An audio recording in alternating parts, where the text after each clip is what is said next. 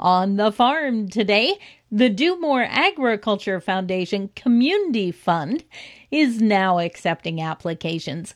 Joining me on the program to talk about this is Adele Stewart, the executive director for the Do More Agriculture Foundation. And Adele, let's just remind everybody about the foundation itself and the great work that you do.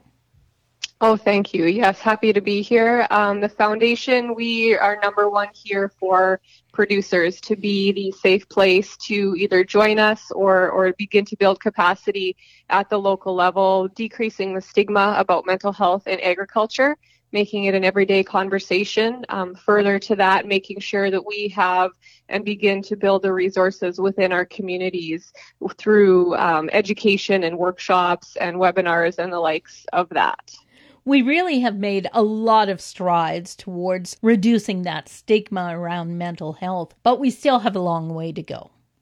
We really have just yeah started started the journey of, of mental health and mental health in this industry. So lots to go, but lots of amazing things that we know we're pointed in the right direction for. That being said, as I mentioned off the top, the Do More Agriculture Foundation's Community Fund is now accepting applications Talk to us about the Community Fund, what it is, how it works. Absolutely. This is one of our flagship um, programs that we're so proud to be going into year three of.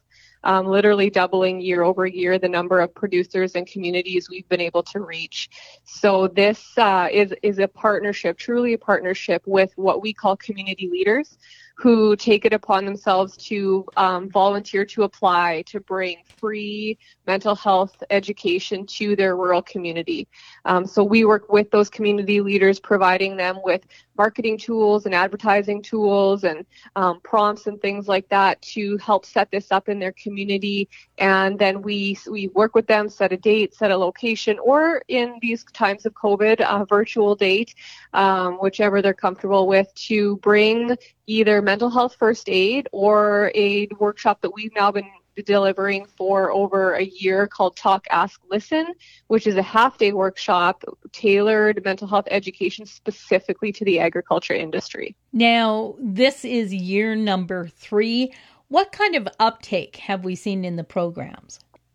It's been overwhelming. We have year over year received hundreds of applications, so far more than uh, our allocated funding each year can serve. However, we're excited to be continuing to reach more and gather more funding, receive more grants, and things like that. So, over the last two years, between de- delivering our workshop um, on its own and within the community fund, have done training with over a thousand individual producers across Canada. And that's very important to realize is that the fund is open to all rural agriculture communities right across the country. Absolutely, yes. So if anybody here is listening and you have family out east or out west or up north, um, anybody in Canada can apply, and we'd love and, and, need support to help spread the word to to make sure we can give everybody the opportunity um, to receive this training. So, who is eligible for the training and how do we apply? So any anybody who will work with us um, and volunteer to become a community leader is welcome to apply. Um, you know, living in rural areas, we can either do virtual or we've got a great list of um, agriculture experienced mental health professionals uh, willing to travel out. Um, so people can go to our website www.domore.ag and then click on Community Fund to apply. And applications close October 31st. That's correct.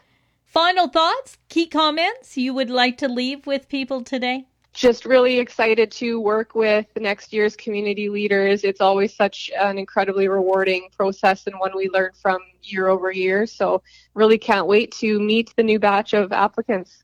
I've been talking with Adele Stewart.